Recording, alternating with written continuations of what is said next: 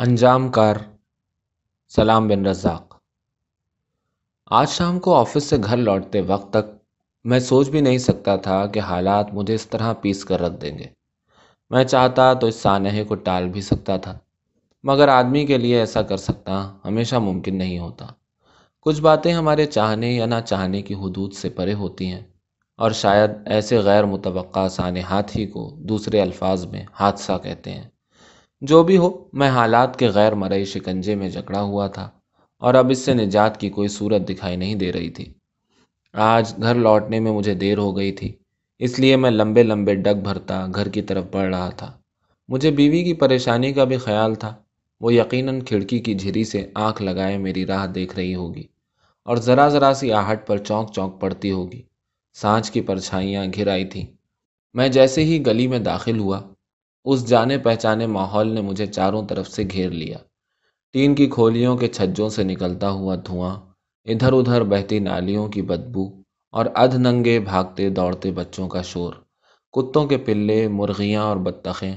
دو ایک کھولیوں سے عورتوں کی گالیاں بھی سنائی دیں، جو شاید اپنے بچوں یا پھر بچوں کے بہانے پڑوسنوں کو دی جا رہی تھی میں جب اپنی کھولی کے سامنے پہنچا تو دیکھا کہ میرے دروازے کے سامنے گندے پانی کی نکاسی کے لیے جو نالی بنی تھی، اس میں شامو دادا کا ایک چھوکرا دیسی شراب کی کچھ بوتلیں چھپا رہا ہے۔ مجھے اپنے سر پر دیکھ کر پہلے تو وہ کچھ بوکھلایا، پھر سنبھل کر قدرے مسکرا دیا۔ دیسی شراب کی بو میرے نتنوں سے ٹکرا رہی تھی۔ میں نے ذرا تیز لہجے میں پوچھا، یہ کیا ہو رہا ہے؟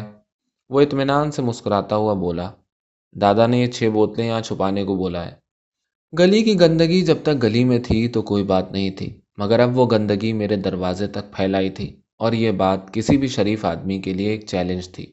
لہٰذا میں چپ نہ رہ سکا۔ میں نے اسی تیز لہجے میں کہا، یہ بوتلیں یہاں سے ہٹاؤ۔ یہ گٹر تمہاری بوتلیں چھپانے کے لیے نہیں بنی ہیں لڑکا تھوڑی دیر تک مجھے گھورتا رہا، پھر بولا، اپن کو نہیں معلوم، دادا نے یہاں چھپانے کو بولا تھا۔ میں کچھ نہیں جانتا۔ چلو اٹھاؤ یہاں سے۔ لڑکے نے ہوٹوں ہی ہوٹوں میں کچھ بڑبڑاتے ہوئے بوتلیں واپس اپنے میلے جھولے میں رکھ لیں۔ پھر جاتے جاتے مڑ کر بولا، صاحب، جاستی ہو ساری دکھائے گا تو بھاری پڑے گا، یہ نہرو نگر ہے۔ میں نے جواب میں کچھ نہیں کہا۔ اس آوارہ چھوکرے کے منہ لگنا بیکار تھا۔ وہ بوتلیں لے کر چلا گیا۔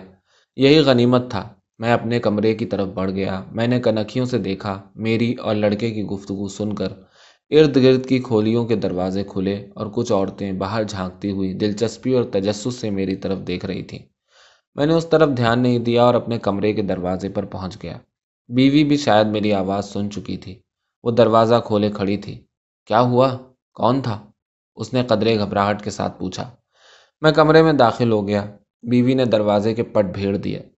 کم بختوں کو دوسروں کی تکلیف یا عزت کا ذرا خیال نہیں۔ میں جوتے کی لیس کھولتے ہوئے بڑبڑایا۔ کیا ہوا؟ بیوی کا لہجہ گھبرایا ہوا ہی تھا۔ بیوی تھوڑی دیر چپ رہی، پھر بولی میں کہتی ہوں خدا کے لیے کوئی دوسری جگہ ڈھونڈ لیجیے آج نل پر چھ نمبر والی آنٹی بھی خام خواہ مجھ سے الجھ پڑی تھی۔ میں نے بشرٹ کے بٹن کھولتے ہوئے پوچھا، کیا ہوا تھا؟ ہوتا کیا؟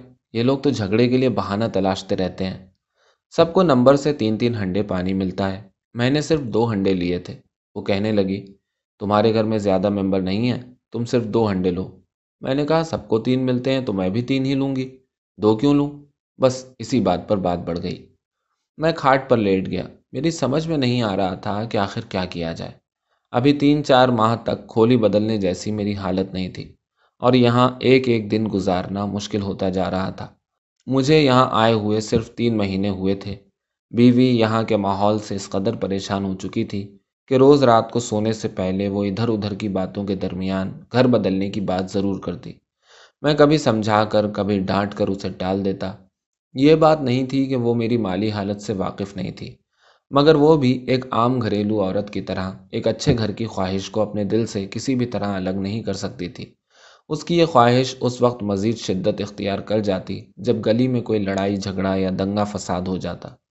اس قسم کے دنگے یہاں تقریباً روز ہی ہوا کرتے تھے۔ بعض اوقات تو معمولی جھگڑے سے بھی خون خرابے تک نوبت آ جاتی۔ اتوار کے روز یہاں کے ہنگاموں میں خصوصیت سے اضافہ ہو جاتا۔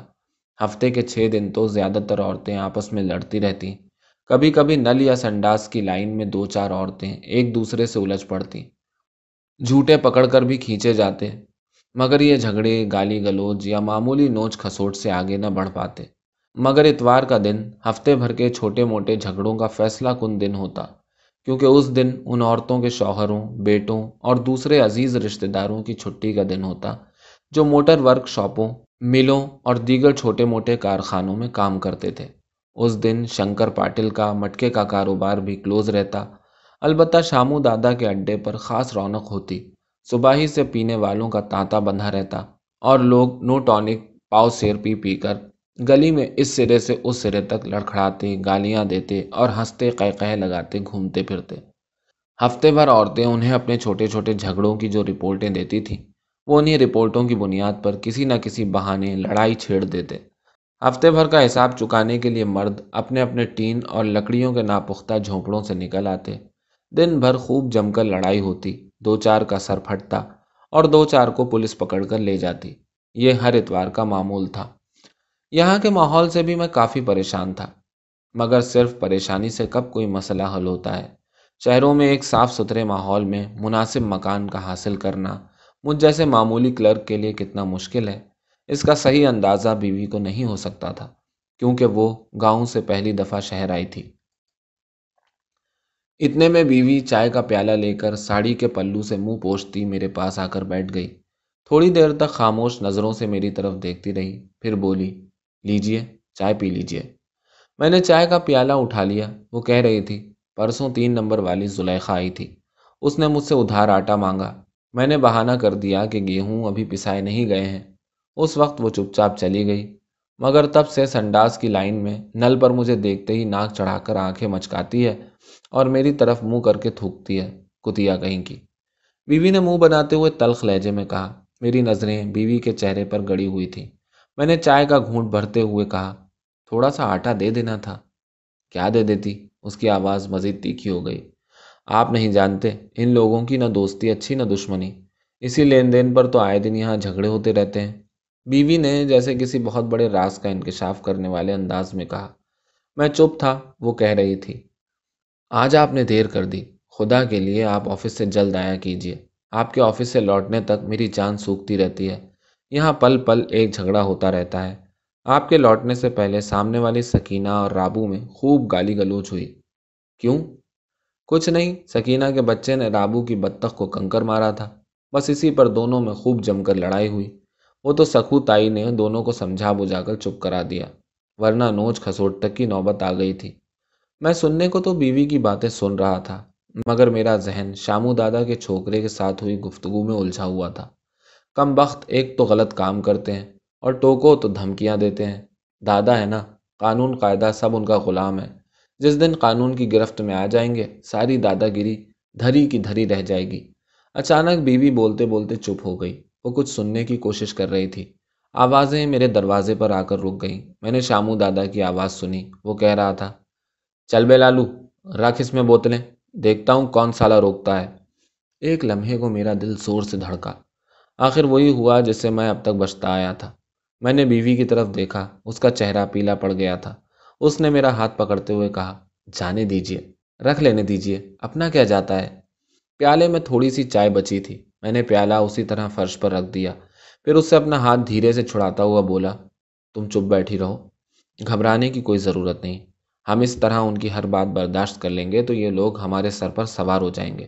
میں کھاٹ پر سے اٹھ گیا۔ بیوی گھی نہیں، خدا کے لیے آپ باہر مت جائیے۔ آپ اکیلے کیا کر سکیں گے؟ وہ بدماش لوگ ہیں۔ میں نے اسے تسلی دیتے ہوئے کہا، پاگل ہوئی ہو، میں کیا جھگڑا کرنے جا رہا ہوں؟ آخر بات کرنے میں کیا حرج ہے؟ میں دروازہ کھول کر باہر آ گیا۔ شامو دادا کمر پر دونوں ہاتھ رکھے کھڑا تھا۔ اس کے پاس اور دو چھوکرے جیبوں میں ہاتھ ڈالے کھڑے تھے۔ وہی چھوکرا جو پہلے بھی آیا تھا۔ جھولے سے بوتلیں نکال نکال کر گٹر میں دبا رہا تھا۔ میرے باہر نکلتے ہی وہ چاروں میری طرف دیکھنے لگے۔ شامو ایک لمحے تک مجھے گھورتا رہا۔ پھر چھوکرے سے مخاطب ہوا، اے سالے سنبھال کر رکھ۔ کوئی بوتل پھوٹ پھوٹ گئی تو تیری بہن کی ایسی تیسی کر ڈالوں گا۔ میں اپنے چبوترے کے کنارے پر آ کر کھڑا ہو گیا۔ وہ لوگ میری طرف مڑے۔ ان کی آنکھوں میں غصہ، نفرت اور حقارت کے بھاؤ اتر آئے۔ میں نے قریب پہنچ کر نہایت نرم لہجے میں شامو سے کہا، آپ ہی شامو دادا ہیں۔ ہاں کیوں؟ شامو کسی کٹکھنے کتے کی طرح غرایا۔ دیکھیے، یہاں ان بوتلوں کو مت رکھیے۔ ہمیں تکلیف ہوگی۔ تکلیف ہوگی تو کوئی دوسری جگہ ڈھونڈو۔ اس جھوپڑ پٹی میں کیوں چلے آئے؟ میری بات سمجھنے کی کوشش کیجیے یہ چیزیں ہمیں پسند نہیں ہیں۔ کسی دوسری جگہ کیوں نہیں رکھتے انہیں؟ یہ بوتلیں یہیں رہیں گی۔ تمہیں جو کرنا ہے کر لو۔ اس کے باقی دونوں ساتھی میری طرف بڑھتے ہوئے بولے، یہ تمہارے باپ کی گٹر ہے کیا؟ اس وقت اندر ہی اندر ابلتے غصے کی وجہ سے میری جو حالت ہو رہی تھی وہ بیان سے باہر ہے۔ جی میں آ رہا تھا کہ ان تینوں کم وقتوں کی ایک سرے سے لاشیں گرا دوں۔ مگر میں جانتا تھا کہ ایسی جگہوں پر اپنا ذہنی توازن کھونے کا مطلب سوائے پٹنے کے اور کچھ بھی نہیں۔ میں نے لہجے کو ذرا بھاری بناتے ہوئے کہا، دیکھو، باپ دادا کا نام لینے کی ضرورت نہیں۔ میں اب تک شرافت سے آپ لوگوں کو سمجھا رہا ہوں۔ ارے، تو تو کیا کر لے گا ہمارا؟ تیری ماں کی ماں آدر سالہ ایک جھاپڑ میں مٹی چاٹنے لگے گا اور ہم سے ہوشیاری کرتا ہے۔ شامو نے دو قدم میری طرف بڑھتے ہوئے کہا۔ گالی سن کر میرے تن بدن میں آگ لگ گئی۔ میں انہیں انگلی اٹھا کر کہا، دیکھو شامو، اپنی حد سے آگے مت بڑھو۔ ایک تو غیر قانونی کام کرتے ہو، اوپر سے سینہ زوری کرتے ہو۔ ارے، تیرے قانون کی بھی ماں کی، شامو میری طرف لپکتا ہوا بولا۔ اس کے ایک ساتھی نے اسے پیچھے ہٹاتے ہوئے کہا، ٹھہرو دادا، اس سالے کو میں ٹھیک کرتا ہوں۔ اس نے جیب سے ایک لمبا سا چاقو نکال لیا۔ کڑ کڑ، چاقو کھلنے کی آواز کے ساتھ ہی میرے جسم میں سر سے پیر تک چونٹیاں رینگ گئیں۔ میری انتہائی کوشش کے باوجود حالات میرے قابو سے باہر ہو چکے تھے۔ ایک لمحے کو میں سر سے پیر تک کانپ گیا۔ ارد گرد کے جھوپڑوں سے عورتیں، مرد اور بوڑھے سب نکل آئے تھے۔ سب کے سب اس جھگڑے کو بڑی دلچسپی سے دیکھ رہے تھے۔ شاموں کے ساتھی کے چاقو نکالتے ہی دو تین عورتوں کے منہ سے چیخیں نکل گئیں اور ان چیخوں نے میری نس نس میں ایک کپ کپاہٹ سی بھر دی۔ میں زندگی میں پہلی دفعہ اس قسم کی سچویشن سے دو چار ہوا تھا۔ میرا سارا غصہ ایک خوف زدہ بچے کی طرح سہم کر میرے اندر ہی دبک گیا۔ میں اب صرف ایک گھبراہٹ بھرے پچھتاوے کے ساتھ اس گنڈے کے چمچماتے چاقو کی طرف دیکھ رہا تھا۔ میں اس وقت بھاگ کر اپنے کمرے میں چھپ سکتا تھا، مگر اب بھاگنا بھی اتنا آسان نہیں رہ گیا تھا، کیونکہ بیسیوں آنکھیں مجھے اپنی نظر کے ترازو میں تول رہی تھیں۔ بھاگنے کا مطلب تھا میں ہمیشہ ہمیشہ کے لیے ان نگاہوں میں مر جاتا۔ وہ گنڈا چاقو لیے میری طرف بڑھا اور میں بے حص و حرکت وہیں کھڑا رہا۔ پر میں نہیں کہتا کہ اس وقت میں بہت بہادری سے کھڑا تھا، بلکہ اس وقت اپنے پیروں کو اس جگہ جمائے رکھنے میں مجھے جس کشمکش اور تکلیف کا سامنا کرنا پڑ رہا تھا، وہ میرا ہی دل جانتا ہے۔ میں اپنے کمرے کے چبوترے پر کھڑا تھا، وہ گنڈا بالکل میرے قریب پہنچ چکا تھا۔ قریب پہنچ کر وہ بھی ایک لمحے کو ٹھٹکا۔ شاید اسے بھی توقع تھی کہ میں بھاگ کر کمرے میں گھس جاؤں گا، مگر جب خلاف توقع اس نے مجھے اسی طرح کھڑا پایا، تو بجائے مجھ پر چاقو کا وار کرنے کے میری ٹانگ پکڑ کر مجھے نیچے کھینچ لینا چاہا۔ میں ایک قدم پیچھے ہٹ گیا۔ میری ٹانگ اس کے ہاتھ نہ آ سکی۔ اتنے میں پیچھے سے ایک چیخ سنائی دی اور کوئی آ کر مجھ سے لپٹ گیا۔ میں نے پلٹ کر دیکھا، میری بیوی میری کمر پکڑے مجھے اندر کھینچنے کی کوشش کرنے لگی۔ وہ بری طرح رو رہی تھی۔ چلیے، آپ اندر چلیے۔ خدا کے لیے آپ اندر چلیے۔ اس نے مجھے کمرے کی طرف گھسیٹتے ہوئے کہا۔ بیوی میں اتنی طاقت نہیں تھی کہ وہ مجھے اندر گھسیٹ لے جاتی۔ مگر میرا شعور بھی شاید اسی میں اپنی آفیت سمجھ رہا تھا۔ بیوی نے مجھے کمرے میں دھکیل کر دروازہ اندر سے بند کر لیا اور زور زور سے پھوٹ پھوٹ کر رونے لگی۔ ایک لمحے تک باہر سناٹا چھایا رہا۔ صرف میری بیوی کی زور زور سے رونے کی آواز سنائی دے رہی تھی۔ پھر باہر سے مغلزات کا ایک طوفان امٹ پڑا۔ وہ سب مجھے بے تحاشا گالیاں دے رہے تھے۔ پھر ایسا بھی سنائی دیا جیسے کچھ لوگ انہیں سمجھا رہے ہوں۔ مگر دو تین منٹ تک گالیوں کا سلسلہ برابر چلتا رہا۔ بیوی دونوں پیر پکڑے، میرے گھٹنوں پر سر ٹکائے، بری طرح رو رہی تھی۔ میں کھاٹ پر کسی بت کی طرح چپ چاپ بیٹھا رہا۔ آخر مغلزات کا طوفان رکا اور پھر ایسا لگنے لگا جیسے بھیڑ چھٹ رہی ہو۔ تھوڑی دیر بعد باہر مکمل سناٹا چھا گیا۔ صرف رہ رہ کر کسی کھولی سے کسی عورت کی کوئی تیکھی گالی اڑتی ہوئی آتی اور ایک تماچے کی طرح کان پر لگتی۔ میں پتہ نہیں کتنی دیر تک اسی طرح چپ چاپ بیٹھا رہا۔ بیوی پتہ نہیں کب تک گود میں سر ڈالے روتی رہی۔ اس وقت ندامت، غصے اور خوف سے میری عجیب کیفیت تھی۔ ذہن گویا ہوا میں اڑا جا رہا تھا اور دل تھا کہ سینے میں سنبھلتا ہی نہیں تھا۔ میری ساری کوششوں کے باوجود معاملہ کسی کانچ کے برتن کی طرح میرے ہاتھوں سے چھوٹ کر ٹکڑے ٹکڑے ہو گیا تھا اور اب اس کی کلچیں میرے جسم میں اس طرح گڑ گئی تھیں کہ میرا سارا وجود لہو لہان ہو گیا تھا۔ میری ساری تدبیریں ناکام ہو گئی تھیں اور اب میں بہت بلندی سے گرنے والے کسی بد نصیب شخص کی طرح ہوا میں معلق ہاتھ پیر مار رہا تھا۔ کسی کگار کو چھو سکنے یا کسی ٹھوس جگہ پر پاؤں جمانے کی بے نتیجہ کوشش۔ آخر میں نے طے کر لیا کہ میں جلد ہی یہ کھولی چھوڑ دوں گا۔ مگر کھولی چھوڑنے سے پہلے اپنی توہین کا بدلہ بھی لینا تھا۔ مگر میں اکیلا کیا کر سکتا تھا؟ میں بہت دیر تک اسی پیچ و تاب میں بیٹھا رہا۔ آج میں اپنی نظروں میں ذلیل ہو گیا تھا۔ رہ رہ کر ان غنڈوں کی گالیاں میرے کانوں میں گونج رہی تھیں اور میری بے بسی کا احساس بڑھتا جا رہا تھا۔ اور اس بے بسی کے احساس کے ساتھ ہی میرا غصہ بھی بڑھتا جا رہا تھا۔ بیوی کی سسکیاں اب تھم چکی تھیں، مگر اس کا سر میری گود میں اسی طرح رکھا تھا۔ میں نے آہستہ سے اس کا سر اٹھاتے ہوئے کہا، اٹھو، چارپائی پر لیٹ جاؤ۔ بیوی اسی طرح فرش پر بیٹھی، ساڑی کے پلو سے اپنی ناک سڑکنے لگی۔ میں اٹھ کر بشرٹ پہننے لگا۔ بیوی نے میری طرف دیکھتے ہوئے پوچھا، کہاں جا رہے ہو؟ میں نے کہا، تم آرام کرو، میں ابھی پولیس اسٹیشن سے ہو آتا ہوں۔ نہیں، آپ کہیں نہ جائیے۔ گھبراؤ نہیں۔ میں نے تسلی دیتے ہوئے کہا، میں ابھی دس منٹ میں آ جاؤں گا۔ نہیں، خدا کے لیے، آپ ان لوگوں سے نہ الجھیے۔ وہ لوگ بہت بدماش ہیں۔ تم خام خواہ گھبرا رہی ہو۔ یہ لوگ سیدھے سادے لوگوں پر اسی طرح دھونس جماتے ہیں۔ کسی کو مارنا اتنا آسان نہیں ہوتا۔ تم دیکھنا، دس منٹ بعد پولیس ان سب کے ہتکڑیاں لگا کے لے جائے گی۔ کسی شریف آدمی کو اس طرح پریشان کرنا ہنسی کھیل نہیں ہے۔ مگر آپ اکیلے ہیں اور وہ بہت سارے ہیں۔ آپ اکیلے کتنوں سے لڑیں گے؟ ارے، میں لڑنے کہاں جا رہا ہوں؟ پولیس میں شکایت درج کراؤں گا۔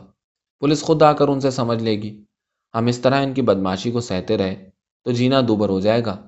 انہیں ان کی بدماشی کی آخر کچھ تو سزا ملنی چاہیے۔ بیوی کی آنکھوں سے پھر آنسو بہنے لگے۔ جب ہمیں یہاں رہنا ہی نہیں ہے تو پھر خام خواہ ان کے منہ لگنے کی کیا ضرورت؟ میں نے ذرا کڑک لہجے میں کہا، تم اندر سے کنڈی لگاؤ۔ تم ان باتوں کو نہیں سمجھتی۔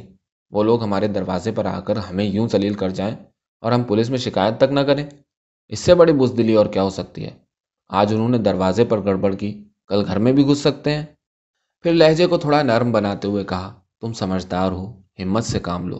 میں ابھی لوٹ آؤں گا۔ چلو، اٹھو، دروازہ اندر سے بند کر دو۔ یہ کہہ کر میں باہر نکل گیا۔ بیوی مرے قدموں سے چلتی میرے پیچھے آئی۔ میں نے دروازہ بند ہونے کے ساتھ ہی اس کی ہلکی ہلکی سسکیوں کی آواز بھی سنی۔ گلی میں کافی اندھیرا تھا۔ پاس کی کھولیوں کے دروازے بند ہو چکے تھے۔ چاروں طرف ایک ناگوار قسم کا سناٹا چھایا ہوا تھا۔ میں گلی کو پار کر کے سڑک کے کنارے آ گیا۔ یہاں لیمپ پوسٹ کی ملگجی روشنی اونگ رہی تھی۔ میں نے مڑ کر دائیں طرف نظر دوڑائی، جہاں شاموں کا شراب کا اڈا تھا۔ چاروں طرف ٹاٹ سے گھرے اس اڈے میں کافی روشنی ہو رہی تھی۔ باہر بینچوں پر کچھ لوگ بیٹھے پیتے دکھائی دیے۔ پاس ہی سیخ کباب والا اپنی انگیٹھی دہکائے بیٹھا تھا۔ اڈے سے رہ رہ کر ہلکے ہلکے قہقہوں اور گلاسوں کے کھنکنے کی ملی جلی آوازیں آ رہی تھیں۔ پولیس اسٹیشن جانے کا راستہ اسی طرف سے تھا، مگر میں اس طرف جانے کے بجائے دوسری طرف مڑ گیا اور ریل کی پٹری کراس کر کے بڑی سڑک پر نکل آیا۔ میں دل ہی دل میں پولیس اسٹیشن میں انسپیکٹر کے سامنے کی جانے والی شکایت کا خاکہ ترتیب دینے لگا۔ میں زندگی میں پہلی دفعہ پولیس اسٹیشن جا رہا تھا۔ دل میں ایک طرح کی گھبراہٹ بھی تھی۔ مگر ان بدماشوں کو مزہ چکھانے کا جذبہ اس گھبراہٹ پر کچھ ایسا حاوی تھا کہ پیر پولیس اسٹیشن کی طرف بڑھتے ہی گئے۔ میں نے سن رکھا تھا کہ وہاں شریف آدمیوں سے کوئی سیدھے منہ بات تک نہیں کرتا۔ میں ذہن میں ایسے جملوں کو ترتیب دینے لگا جن کے ذریعے پولیس انچارج کے سامنے اپنی بے بسی اور پریشانی کا واضح نقشہ کھینچ سکوں اور وہ فوراً متاثر ہو جائے۔ پولیس اسٹیشن کی عمارت آ گئی تھی، گیٹ میں داخل ہوتے وقت ایک بار پھر میرا دل زور سے دھڑکا۔ میں عمارت کی سیڑھیاں چڑھ کر ورانڈے میں پہنچا۔ پاس ہی بچھی بینچ پر ایک کانسٹیبل بیٹھا ہتیلی پر تمباکو اور چونا مسلتا نظر آیا۔ اس نے اپنی ٹوپی اتار کر بینچ پر رکھ لی تھی اور اس کی گنجی کھوپڑی بلب کی روشنی میں چمک رہی تھی۔ مجھ پر نظر پڑتے ہی اس نے استفامیہ نظروں سے میری طرف دیکھا۔ میں اس کے قریب پہنچ کر ایک وقفے کے لیے رکا، پھر بولا، مجھے کمپلینٹ لکھوانی ہے۔ کہاں سے آئے ہو؟ اس نے تیوری چڑھا کر پوچھا، نہرو نگر سے۔ کیا ہوا؟ اس کی نظریں سر سے پیر تک میرا جائزہ لے رہی تھیں۔ وہاں کچھ گنڈوں نے مجھ پر حملہ کرنا چاہا تھا۔ ہم اس نے تمباکو کو اپنے نچلے ہونٹ کے نیچے دباتے ہوئے زور سے ہنکاری بھری۔ پھر ہاتھ جھاڑتا ہوا بولا، جاؤ، ادھر جاؤ۔ اس نے سیدھے ہاتھ کی طرف اشارہ کرتے ہوئے کہا اور دیوار سے ٹیک لگا کر بیٹھ گیا۔ میں اس طرف مڑ گیا جدھر کانسٹیبل نے اشارہ کیا تھا۔ کچھ قدم چلنے کے بعد ایک کھلا دروازہ دکھائی دیا۔ میں دروازے میں ٹھٹک گیا اور سامنے کرسی پر بیٹھے ایک موٹے حولدار کو دیکھنے لگا۔ وہ شاید ہیڈ کانسٹیبل تھا اور گردن جھکائے ہوئے کوئی فائل الٹ پلٹ رہا تھا۔ پاس ہی ایک دوسری میز پر کوئی کلرک کچھ ٹائپ کر رہا تھا اور ایک دوسرا کانسٹیبل ایک طرف کرسی پر بیٹھا جمائیاں لے رہا تھا۔ میں نے ایک لمحے توقف کے بعد کھنکھار کر کہا میں آئی میں آئی کمن ہیڈ کانسٹیبل نے فائل سے گردن اٹھائی اور جمائی لینے والا کانسٹیبل چندھیائی آنکھوں سے مجھے دیکھنے لگا۔ ہیڈ کانسٹیبل نے گردن ہلا کر مجھے اندر آنے کی اجازت دی۔ میں اندر داخل ہوا اور میز کے پاس جا کھڑا ہوا۔ کیا ہے؟ ہیڈ کانسٹیبل نے فائل پر سے نظریں اٹھاتے ہوئے پوچھا۔ جی جی مجھے ایک کمپلینٹ لکھوانی ہے۔ کہاں رہتے ہو؟ نہرو نگر میں۔ کیا ہوا؟ جلدی بولو۔ اس کا لہجہ بڑا آہانت آمیز تھا۔ میں نے دل میں الفاظ تولتے ہوئے کہا۔ جی بات یہ ہے کہ میں نہرو نگر میں پانچ نمبر بلاک میں رہتا ہوں۔ وہاں شامو دادا کا شراب کا اڈا ہے۔ اس کے چھوکروں نے آج مجھ پر چاقو سے حملہ کرنا چاہا تھا۔ کیوں؟ تم نے اسے چھیڑا ہوگا۔ ہیڈ کانسٹیبل نے کہا۔ میں اس ریمارک پر بوکھلا گیا۔ میں سمجھ رہا تھا شراب کے اڈے کا ذکر آتے ہی یہ لوگ ان گنڈوں کی گنڈا گردی کو سمجھ جائیں گے۔ کیونکہ شامو ناجائز شراب کا کاروبار کرتا تھا۔ مگر اب حولدار کے تیور دیکھ کر میرا دل ڈوبنے لگا۔ میں نے مسمسی صورت بنا کر کہا۔ جی میں نے کچھ نہیں کیا۔ پھر کیا اس کا دماغ خراب ہو گیا تھا جو خام خواہ تم سے جھگڑا کرنے آ گیا؟ اس کے درست لہجے نے میرے رہے سہے حواس بھی غائب کر دیے تھے۔ پھر بھی میں نے سنبھلتے ہوئے کہا جی،, جی بات یہ تھی کہ وہ ہمارے گھر کے سامنے والی نالی میں شراب کی بوتلیں چھپا رہا تھا۔ میں نے منع کیا، بس اسی پر بگڑ گیا۔ ہوں یہ بات ہے۔ یہ بتاؤ تم نے منع کیوں کیا؟ جی میں نے حیرت سے اس کی طرف دیکھا۔ صاحب، وہ میرے گھر کے سامنے شراب چھپا رہا تھا۔ میں ایک شریف آدمی ہوں۔ کیا مجھے اس پر اعتراض کرنے کا حق بھی نہیں؟ ہیڈ کانسٹیبل نے ایک بار مجھے گھور کر دیکھا اور بولا، ارے شراب کی بوتلیں نالی میں چھپا رہا تھا نا، تمہارا کیا بگڑتا تھا اس سے؟ مجھے اب سچ مچ غصہ آ گیا تھا۔ میں نے دل ہی دل میں اس موٹے حولدار کو ایک موٹی سی گالی دی، مگر بظاہر اپنے لہجے کو حت الامکان نرم بناتے ہوئے کہا، مگر حولدار صاحب یعنی حرامی صاحب، وہ گنڈا آدمی ہے۔ اگر میں اس وقت اعتراض نہ کرتا تو وہ کل میرے گھر میں گھس سکتا تھا۔ اور پھر اس کا دھندا بھی تو قانون ناجائز ہے۔ بس بس، ہم کو معلوم ہے۔ جہاں قانون مت بگارو ادھر جاؤ، پہلے صاحب سے شکایت کرو۔ وہ کہے گا تو ہم کمپلین لکھ لے گا۔ اس نے بائیں طرف ایک کیبن کے بند دروازے کی طرف اشارہ کرتے ہوئے کہا۔ پھر وہ کرسی میں پڑے جمائی لیتے سپاہی سے مخاطب ہوا۔ بھالے راؤ، اس آدمی کو صاحب کے پاس لے جاؤ۔ بھالے راؤ نے ایک بار پھر منہ پھاڑ کر جمائی لی۔ اور کچھ بڑبڑاتا ہوا ناگواری سے بولا، چلو. وہ کرسی سے اٹھا اور لڑکھڑاتے قدموں سے چلتا ہوا کیبن کی چک ہٹا کر اندر داخل ہو گیا۔ پھر چند سیکنڈ بعد ہی باہر نکلا اور میری طرف دیکھے بغیر بولا، جاؤ.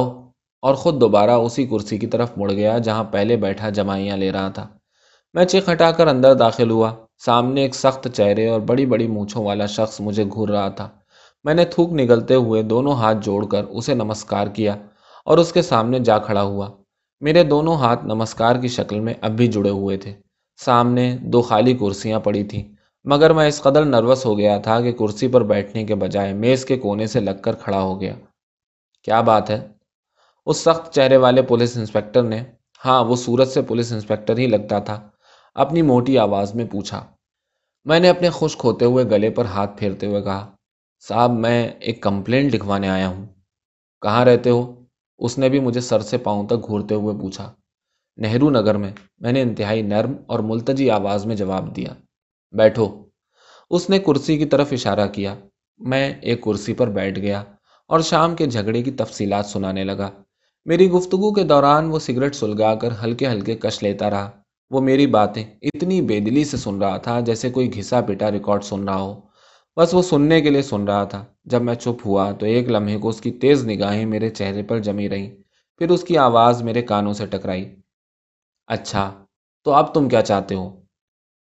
جی میں اس کے سوال کا مطلب نہیں سمجھ سکا تھا۔ اس لیے صرف جی کر کے رہ گیا۔ انسپیکٹر نے شاید میرے لہجے میں چھپے اس تیجاب کو بھانپ لیا تھا۔ اس نے فوراً دوسرا سوال کیا۔